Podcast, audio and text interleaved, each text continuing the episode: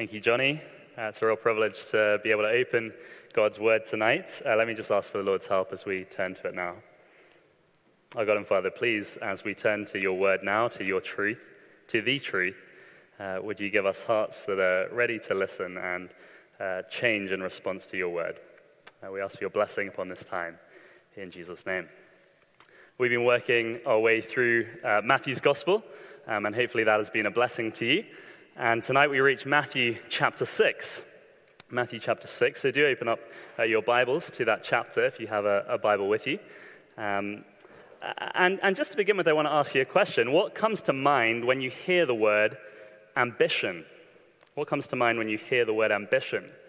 Do you think of successful people, perhaps, like uh, the likes of Bill Gates, perhaps, or Roger Federer, maybe if you're a tennis fan, or Oprah Winfrey? Maybe it's those who have prestigious jobs doctors, lawyers, academics, investment bankers, people like that. In our culture in particular, we tend to admire ambitious people, don't we? I think we often want to be like them. They seem to get a lot done, they seem to be driven and determined to achieve their goals. And often it seems like they have a real sense of purpose, don't they? Something they're seeking after, something they're driving towards. But I think we're also aware, if we're honest with ourselves, that a misdirected ambition can be a dangerous thing, can't it?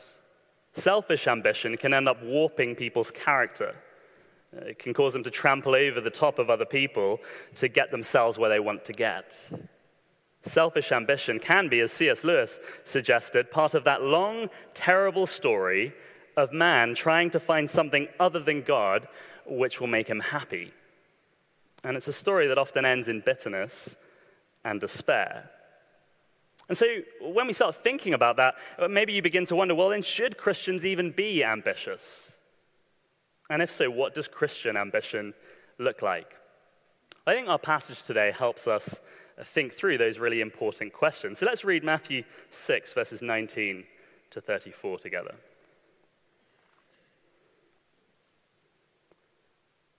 These are the words of the Lord Jesus. Do not store up for yourselves treasures on earth, where moths and vermin destroy and where thieves break in and steal, but store up for yourselves treasures in heaven, where moths and vermin do not destroy and where thieves do not break in and steal. For where your treasure is, there your heart will be also. The eye is the lamp of the body. If your eyes are healthy, your whole body will be full of light. But if your eyes are unhealthy, your whole body will be full of darkness. If then the light within you is darkness, how great is that darkness? No one can serve two masters. Either you will hate the one and love the other, or you will be devoted to the one and despise the other. You cannot serve both God and money. Therefore, I tell you, do not worry about your life, what you will eat or drink, or about your body, what you will wear. Is not life more than food, and the body more than clothes? Look at the birds of the air. They do not sow or reap or store away in barns, and yet your heavenly Father feeds them. Are you not much more valuable than they? Can any one of you, by worrying, add a single hour to your life? And why do you worry about clothes? See how the flowers of the field grow. They do not labor or spin. Yet I tell you that not even Solomon in all his splendor was dressed like one of these. If that is how God clothes the grass of the field, which is here today and tomorrow is thrown into the fire, will he not much more clothe you, you of little faith? So do not worry, saying, What shall we eat? Or what shall we drink? Or what shall we wear? For the pagans run after all these things, and your heavenly Father knows that you need them. But seek first his kingdom and his righteousness, and all these things will be given to you as well. Therefore, do not worry about tomorrow, for tomorrow will worry about itself. Each day has enough trouble of its own. I mentioned that we're going through a series in Matthew's Gospel, and we've actually reached uh, the Sermon on the Mount. Uh, it's a sermon uh, Jesus gave that's become quite famous, where he outlines some of his core uh, teaching, or some of the core teaching of the Christian faith. Uh, and in the sermon, Jesus is effectively describing what life looks like in the kingdom of God. He's saying if you become a Christian and if you become part of God's family, well, this is how you'll think, this is how you'll act, and this is how you relate to your Heavenly Father. And, and actually also to your Christian brothers and sisters. And what we see as we look at the Sermon on the Mount is that life in God's kingdom is designed to be beautiful. It's a place where people love doing what is right, where people love one another, where they even love their enemies, in fact. It's a place where people keep their promises, where they care for those in need, where they don't show off, they don't act hypocritically. And it turns out it's a place of peace and contentment. And at its heart, it's a place where Jesus is acknowledged as king, where God is obeyed, loved, and trusted. And in this particular section of the Sermon on the Mount, we see Jesus focus in on this idea of ambition. And he shows us that there actually is such a thing as healthy ambition, as Christian ambition. In fact, he shows us that Christians actually should be ambitious. God is ambitious for you as, as a Christian. Did you realize that? But actually, that ambition has to be directed towards the right things. And so our passage asks us, in effect, to consider four questions. And they're questions which can help us diagnose whether we have the right sort of ambition in life, and then they can help us reorientate ourselves should we find our ambition to be misplaced. So here are the four questions. Number one, where's your treasure? Number two, how's your eyesight? Number three, who's your master? And number four, why are you worried? Let's look at each of them in turn. Where's your treasure then to begin with? In life, we're all accumulating treasure, aren't we? It can take a wide variety of forms, from the money in our bank accounts, to the cars in our driveway, to the clothes in our wardrobe, to the furniture in our house. Perhaps for you it's technology, maybe it's the latest Apple product, uh, the new Garmin watch, perhaps, if you're a runner, the latest games console, or maybe you're more about the accumulation of experiences.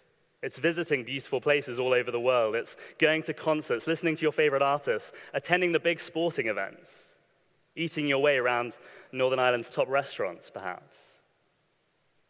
Most of us are accumulating treasure of one kind or another. And those things I've listed, they're good things, aren't they? They're things that we can give thanks to God for as we enjoy them. But in verses 19 to 21, we're challenged by the words of Jesus. Uh, they kind of hit me right between the eyes, if I'm honest. Do not store up for yourselves treasures on earth where moths and vermin destroy and where thieves break in and steal, but store up for yourselves treasures in heaven where moths and vermin do not destroy and where thieves do not break in and steal, for where your treasure is, there your heart will be also. Man, those words cause us to examine ourselves, don't they? where am I storing up treasure? What kind of treasure am I really ambitious for? Earthly or heavenly? Do I have an unhealthy focus on building treasure that's not going to last? Things that will eventually break or get outdated or be lost or stolen?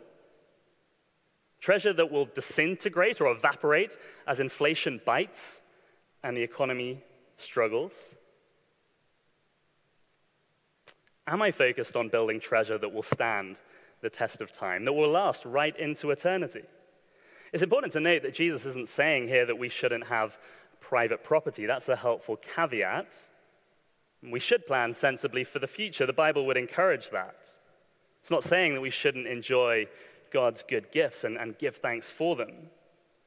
Rather, Jesus is urging us, isn't he, to reject the materialism so prevalent in our society the overvaluing of temporary stuff, which, as one writer helpfully puts, put it, tethers our heart to earth. And so, as I thought about this passage, I, I started thinking, well, where is my heart tethered? Is it tethered to my bank account? Is it tethered to our investment portfolio, to our cars, to our house, to our clothes, to our family? Where is my heart? What has my heart? Let's be honest with ourselves. Because Jesus says here that our treasure actually reveals the location of our heart. And it can't be two places at once. In a billion years from now, I wonder if we'll regret not accumulating more money. I don't think we will. I think we'll give thanks for every moment that we, cho- we chose to build treasure in heaven. And the obvious question then arises well, what does that look like? What does it look like to build heavenly treasure? Well, when we die, as we're all very aware, we can't take physical things with us. But there are things we can do on earth, the Bible tells us, God's word tells us, that will resonate right into eternity. The Bible talks about the fact that we can cooperate with God's Holy Spirit as He does a building project in our lives, a project to make us more and more like Jesus if we're Christians. He develops what the Bible describes as fruit within us love, joy, peace patience, kindness, goodness, faithfulness, gentleness, and self control. And that is fruit that will last for eternity. We can grow to know and to love the Lord Jesus more and more with each passing day, for that is a relationship that will last right into eternity. We can show consistent love and care to our Christian brothers and sisters. Perhaps we can use our material resources to bless and minister to their needs. There are many Christians in this country and around the world, as we well know, who have far less than we have. And surely the Lord has blessed us so that we can be a blessing to them. We're called to care for the needy. And that type of service resonates eternally. We can also share the good news of Jesus with those who don't yet know and love him. A million years from now, you might be worshiping the Lord Jesus alongside someone you've shared the gospel with. What a joy that would be. Jesus tells us to be ambitious, absolutely. But be ambitious for the right kind of treasure, treasure that will not spoil or fade. He urges us to tether our hearts to heaven. That's question one. Question two how's your eyesight? This is the next diagnostic question we're asked. And here you, Jesus uses a metaphor about physical sight to help communicate an important truth about spiritual sight. Let's see what he says in verse 22. The eye is the lamp of the body. If your eyes are healthy, your whole body will be full of light. But if your eyes are unhealthy, your whole body will be full of darkness. If then the light within you is darkness, how great is that darkness? Jesus describes the eye as a lamp which, when healthy, gives light to the whole body. A healthy eye fills a person with light so they're able to understand where they are and able to walk safely through life, nav- navigating its various obstacles. In contrast, an unhealthy eye is like a lamp clouded over. The glass has maybe been covered over, and light can hardly penetrate through. And so the person is full of darkness, they're disorientated, they cannot see where they're going, and they're likely to stumble and fall. And the point Jesus is making is not really about physical sight at all. He's making a point about our spiritual eyesight. He's saying, What does that look like? What do your spiritual eyes look like? Healthy spiritual vision has a single purpose and an undivided loyalty, a gaze fixed on serving God and building his kingdom, making that our highest calling and primary ambition. And when that happens, Jesus seems to indicate here that our lives are flooded with light. What does that mean? Well, I think it means that, that we know how best to live in a world that's crooked and corrupt. We can see clearly how to navigate through the trials and troubles of life. We understand how to honor God with our money with our career, with our homes. We, we get what that looks like. We know what real generosity looks like. And in contrast, if our eyes are unhealthy, if they've clouded over, maybe due to our materialism, well, then what happens is, is the opposite. We find ourselves increasingly moving into moral darkness. 1 Timothy 6:10 puts it like this: For the love of money is the root of all evil.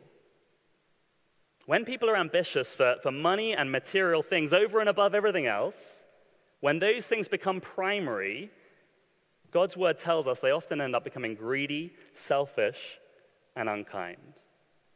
They trample over others to get what they want. Uh, perhaps they even take pleasure in the failure of others and cannot celebrate their success. You see, they've lost sense of what really matters in life. They start worrying and obsessing about unimportant things, things which aren't really of eternal significance. And Jesus is showing us here that that's a dangerous place to be because we can end up blind even to our own materialism. You know, greedy people generally don't think that they're greedy. So Jesus tells us to examine our own spiritual eyesight. Do we have a single minded ambition for his kingdom? Do we have an undivided loyalty to him?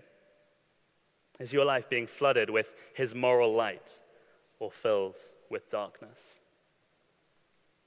Question three. The third diagnostic question this passage asks us is this Who's your master? Jesus is clear that we cannot serve both God and money simultaneously. It's not possible to be devoted to both. Imagine you've just graduated from university here in Belfast and you start a grad scheme with a local firm, maybe a local tech company, and you arrive on your first day and you're all dressed up smart and you're ready to go, hit the ground running, and you're introduced to your team. And there's maybe a number of other analysts who look equally nervous, a manager and a couple of senior managers, and you're like, that's a bit odd. I, I don't know how that dynamic's going to work. And slowly but surely, you realize it's not going to work. One of the senior managers tells you that you're going to have to head down to the Dublin office for a day on Monday. It's vital training, you've got to be there. A short time later, the other senior manager says, Oh, there's a big client in London. We need you to go there on Monday. It's a crucial project. You've got to be there. And already you're starting to feel really awkward, aren't you? Because you want to please everyone, but you can't be two places at once. You can't obey both senior managers.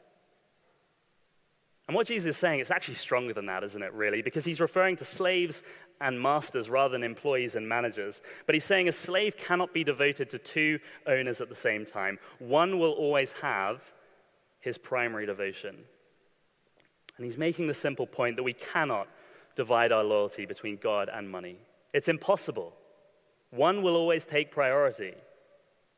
And in fact, if we try to do both, we've actually already made money our master since God cannot be served with anything less than our whole hearts and with our full devotion.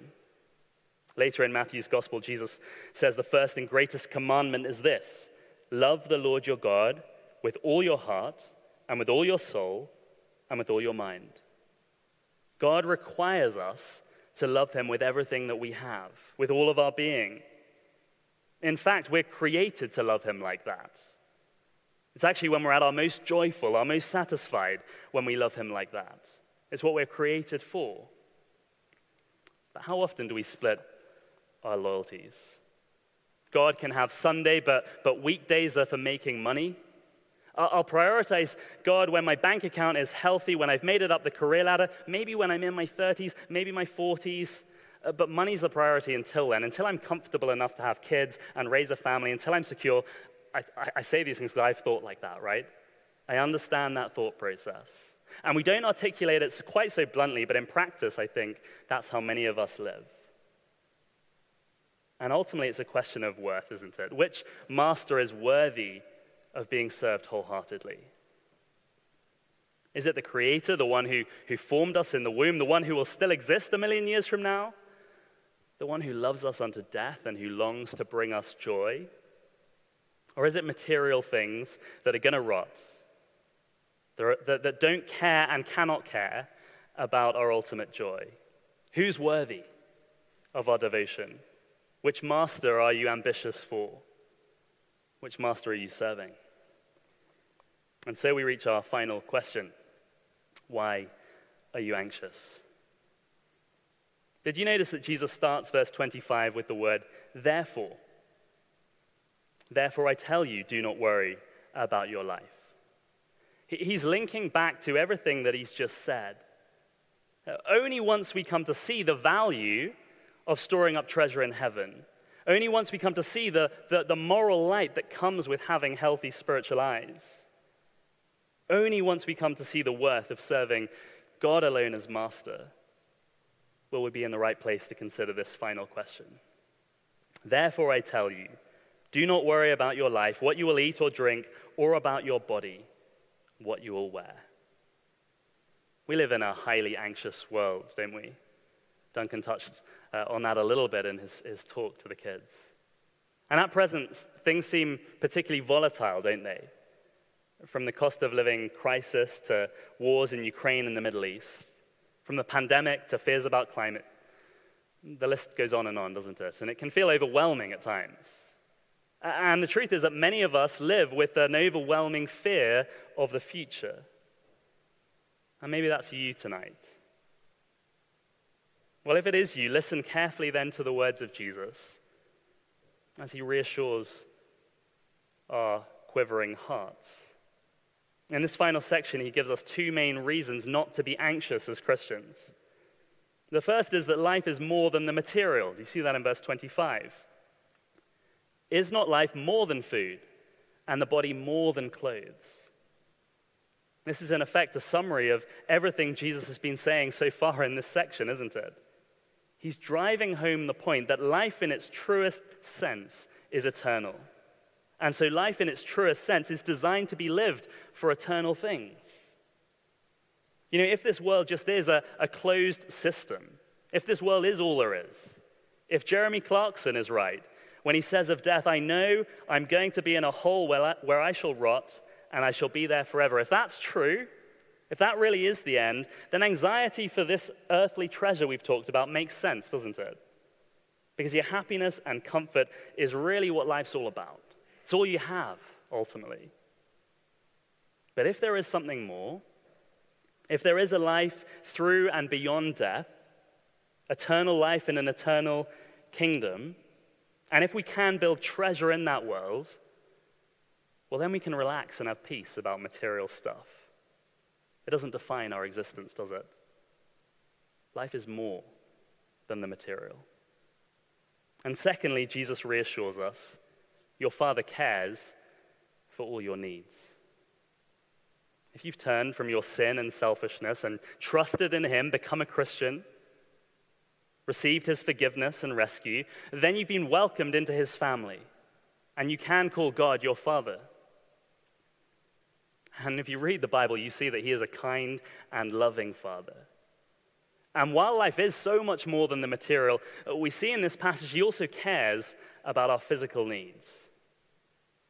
And so, to reassure our anxious hearts, He points us to two uh, things in the natural world. He says, Look at the birds. I'm sure many of us have been for a walk in the countryside on a beautiful spring morning, and we've seen uh, a little robin or sparrow darting in and out of the hedgerows. We've heard the bird song, and it's, it's relaxing, isn't it? It's peaceful. The birds seem busy, yet somehow carefree. And it's nice just to watch them. They haven't sown or reaped or stored away in barns, but their daily needs are met by our kind and generous Father. God provides for them with the food they need for each day. He cares about those little birds. The creator of the universe cares about a little sparrow. Yet Jesus' argument goes like this If he cares about a little sparrow or a little bird, how much more valuable are you, his precious child? So trust in his goodness, trust in his provision, provision, and don't worry. And what's more, can any one of you, by worrying, add a single hour to your life, says Jesus? He points us to the birds, and then he points us to the flowers of the field. Maybe you've had a wander around the, the rose garden there in Botanic or walk through a field of wildflowers on a summer's day. And maybe you've noticed how beautifully dressed the flowers are, intricately and delicately woven together. If this is how God dresses the flower, fleeting and temporary though they are, here today and gone tomorrow, if God cares enough to dress them, though they're temporary, with beauty, how much more will He care for the needs of you, His child? I wonder if you realize tonight how valuable you are to God. Did you see that little phrase in verse 26? Are you not much more valuable than they? You are far, far more valuable than both the bird and the flowers. And maybe tonight you don't feel valuable, you don't feel ambitious, you just feel anxious, you just feel alone in a world that's pretty dark. You just feel like uh, maybe I can just put one foot in front of another. Well, know this the Lord Jesus has died that you might be his treasure. He died so that you might be brought into his family, into his kingdom, this new society the Sermon on the Mount describes, this Christian counterculture. Jesus has died to rescue you from shallow ambition from building treasure that will rot. He's died so that your life might be flooded with moral light rather than the darkness of materialism. He's died so that you might give him your undivided loyalty and love and know the boundless joy that, and peace that such intimacy can bring. So then, in light of what Christ has done to make us his treasure, we're called to set our hearts on what is truly valuable. And not to be anxious about material things. In fact, to leave them with our Heavenly Father and rest. We're called to seek first his kingdom and his righteousness. What does that mean? Seek first his kingdom and righteousness. What's that about? Well, it begins at the very moment we humble ourselves before God and turn from sin and selfishness uh, and submit to Christ's kingship over our lives. That's the moment we become part of God's kingdom. And I wonder if you've ever done that tonight. Have you humbled yourself before King Jesus? But that's only the beginning of the story, right? Having trusted in Christ, we then seek his rule and reign throughout every area of our lives and throughout our world. The Bible teacher John Stott describes seeking God's kingdom like this Such a desire will start with ourselves until every single department of our life home, marriage and family, personal morality, professional life and business ethics, bank balance, tax returns, lifestyle, citizenship is joyfully and freely submissive to Christ. The gospel is all encompassing, isn't it? Seeking God's kingdom then continues outside of ourselves as we look to share the good news of Jesus with family and friends and colleagues. It continues as we look to support mission around the world. We have seen the beauty of the kingdom, and therefore we cannot help telling others about the king. At its heart, seeking first God's kingdom is having a longing for God's glory and for the glory of his Son, the Lord Jesus Christ. It's having an ambition to show the world how beautiful and magnificent God is. It's having a passionate desire that all might ascribe to the Lord the glory due to his name, that all might worship him and know, and know the boundless joy and delight that results. So may God save us from shallow ambition, and may God tether our hearts to heaven. And so, May we seek first his kingdom and his righteousness, for there is no greater ambition. And may we leave the worries of each day in his loving hands, for there is no safer place. Let's pray.